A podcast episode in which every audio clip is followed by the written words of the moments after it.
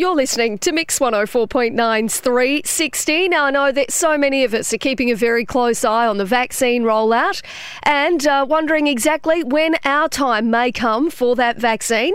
Now, joining us on the line is Northern Territory Health Deputy Chief Executive, Michelle McKay. Good morning to you, Michelle. Good morning, Katie. Now, Michelle, I understand that you are overseeing the rollout of the vaccine here in the Northern Territory, aren't you? That's right, yes. Now, um, how many vaccines have been administered so far in the Territory?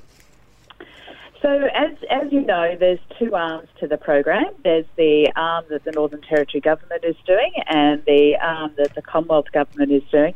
In total, we've delivered nearly 19,500 vaccinations already the Northern Territory government's done just over 13,000 of those. And is that around on track as where you'd hope to be at this point in time? So, well, certainly for the Northern Territory Government program, uh, our plan had been initially uh, to vaccinate those Phase 1A workers, the really high risk uh, cohort, quarantine and border workers, and our frontline healthcare workers who were either working with or likely to be with COVID positive patients. We anticipated that it'd take the first eight weeks, and that group had done. Of course, there's new people coming into the group and so on, but largely that group is done. And we're now progressing with phase 1B, which uh, for the Northern Territory Government is healthcare workers and emergency workers. So all of those uh, phase 1A uh, predominantly are done, and now phase 1B. Uh, how far through are you on that second phase? Yeah, so it's um, it's quite a, a large uh, group, but um, but we're pleased with the progress today. Of course, your uh, uh, your listeners will know that ATAGI gave us changed advice last week, the National mm. Uh, Specialist Committee, which has caused the whole country to have to recalibrate our program. So while we, continue to vaccinate at the moment, we're having to do quite a bit of work about how we manage the uh, that changed advice. Yeah, Michelle, how has that changed advice really impacted the way in which the vaccine rollout is happening in the territory? So the advice is, of course, that people for people under 50, it is preferred that that group have the uh, Pfizer vaccine. Preferred is the word that um, that the specialist committee have used. They've said that uh, people under 50 can have it, but only where the, the benefit outweighs the risk, and people should talk to their health practitioner. What that means in practice is that uh, up until now, uh, the general practitioner and ACCHO sector have only had access to AstraZeneca vaccine. Mm-hmm. So it means people that they were vaccinating who are under 50 are now far less likely to be able to have that vaccine, of course. And for um, for healthcare workers and frontline workers, the group we are predominantly focused on, yep. uh, the bulk of those people are under 50. So, uh, so we are finding, of course, um, uh, a lot of uh, those people are having uh, Pfizer, of course. It's, it's causing us to reconsider how people access uh, the vaccines because now age as well as their phase yeah. becomes the determining character. And that's the case, of course, right across the country. And how does that, how is that impacting us in the territory right now? Like you said, there's now those two factors that come into play, uh, rather than just uh, rather than just the one, I guess, to begin with. So, uh, so there are certainly some impacts. So, for people who are under 50, who would have accessed their uh, vaccine if they're in phase 1B through a general practitioner, or an ACCHO, they, that's now um, the only way they can do that is if they choose to take the AstraZeneca vaccine. So that's reduced that group's options right now. Yeah. National Cabinet, of course, um, as you, your listeners would know, is meeting twice a week, meeting again tomorrow, and a range of discussion points there to sort of amend some of those rules and arrangements so that we can make sure everyone who needs it in Phase 1B has access. So right now it's a little bit difficult, yep. but uh, we're very hopeful that we'll have a way forward later this week. Michelle, how is that impacting the rollout then in remote communities? So for remote communities, uh, we'd already, um, in partnership with the Commonwealth, uh, made some changes to the model. Mm-hmm. So first off, that um, that if a community wanted it and, and people in communities wanted to be vaccinated, we would do all of that remote community at one time. So no distinction around which phase people were in. Right. And that was largely because of the logistics, how many times you have to go in and out of community. So that model hasn't changed. What has changed, though, is which vaccines we now take into community. Because obviously, a lot of our community members, in fact, a lot of adults in the Territory are under 50. Yes. Now, are you finding that there is any resistance in any of those communities uh, to, to the AstraZeneca vaccine? So, right across the Territory, we're, we're seeing quite a mixed picture in terms of response. So, even before the ATAGI advice, uh, there were a number of people who were hesitant about vaccines. There were equally a number of people really, really keen to be vaccinated mm. and didn't really want to wait for their phase. Yeah. quite extreme. Um, and we're seeing that continue. So for people who were hesitant before, um, that hesitancy hasn't gone away and in some cases has probably increased. Right. We are seeing people who uh, uh, would have had the AstraZeneca vaccine who are just wanting a bit more information about those risks and understand what that means. And we're, we're encouraging people to talk to their health professional in that case.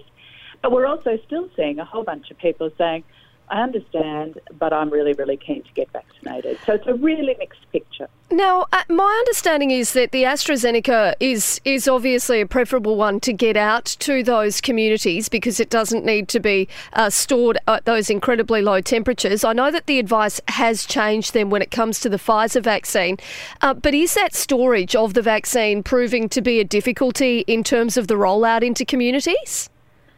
Uh, it, it is an additional challenge. Yeah. Um, but, but we're working hard on a, a few solutions that we think will assist with that. Uh, one of which is getting more of those ultra low temperature freezers and perhaps putting one into uh, Katherine, one into Gove, so that we've got um, little hubs uh, dotted around the territory more than just in Darwin and Alice Springs, as is currently the case. And then those areas connect as hubs for the remote communities around them. So it'll reduce the, the travel time. And so we're, just, we're working through all that detail, but we think that will assist with movement of the Pfizer vaccine around the territory. Okay, and so in those more remote communities or, or, remote places around the territory, has that vaccine rollout started already or not quite yet? A number of communities uh, have had vaccinations already. In some cases, uh, particularly for the communities uh, that have their primary care delivered by an ACCHO service. Yeah. Uh, they're going in, they're talking to community members, and where there are people who, who are ready to be vaccinated, they're doing those people as they go. But that, that's more, let's call it opportunistic, rather than a whole of community approach.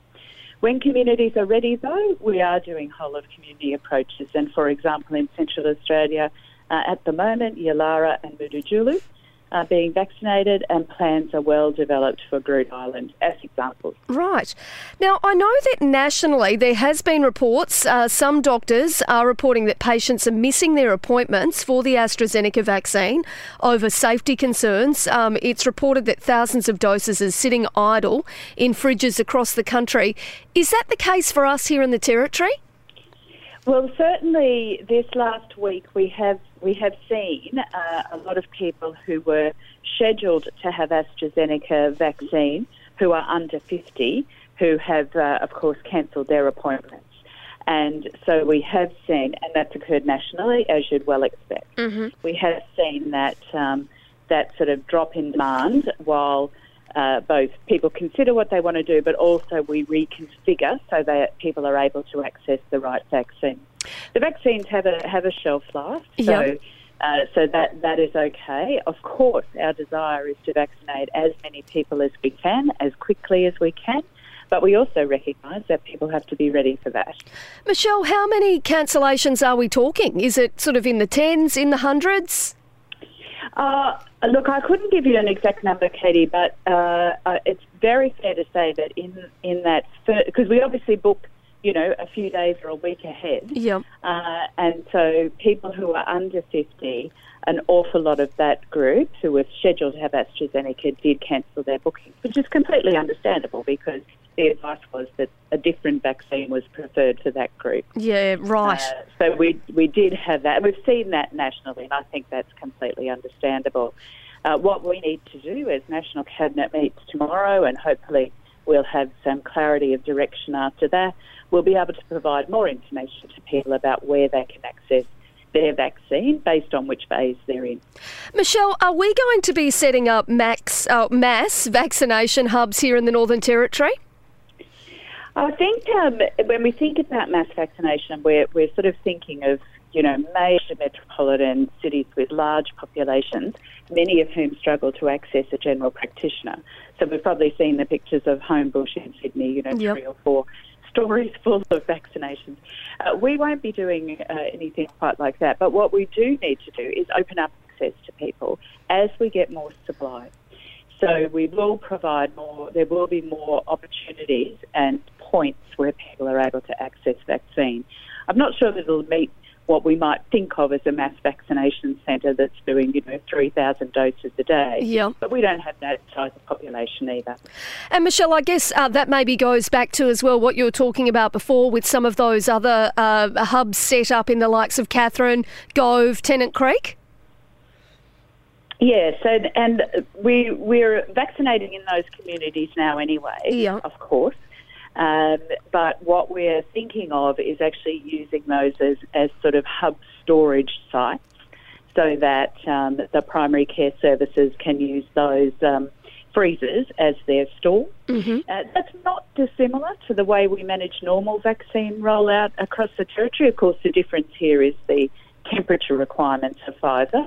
But the logistic process of how you get it around the territory is not hugely dissimilar to that. Michelle, um, can I ask, when do you anticipate all Territorians are going to be vaccinated by?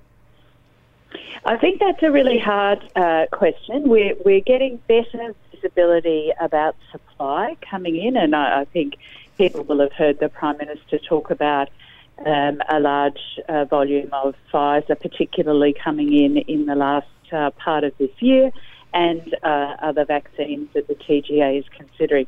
So it is a bit hard to, to say that exactly. Uh, what what we do know is we want to keep vaccinating people. We want to vaccinate people as quickly as we can, uh, and and of course in the territory we've got the added uh, complication that we need to make sure that those communities affected by the wet season are done before we get to wet mm. season. Um, Michelle, can I just ask finally this morning, because we've got quite a few people uh, messaging through. I know that there are still a lot of Territorians who are feeling sort of a little bit concerned due to that change of advice uh, with the vaccine rollout.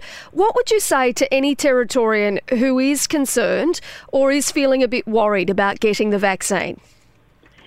I think the number one uh, thing uh, for people to remember is that uh, regardless of the, the uh, particular advice about AstraZeneca, the overwhelming advice from ATAGI is that the best thing you can do is get vaccinated.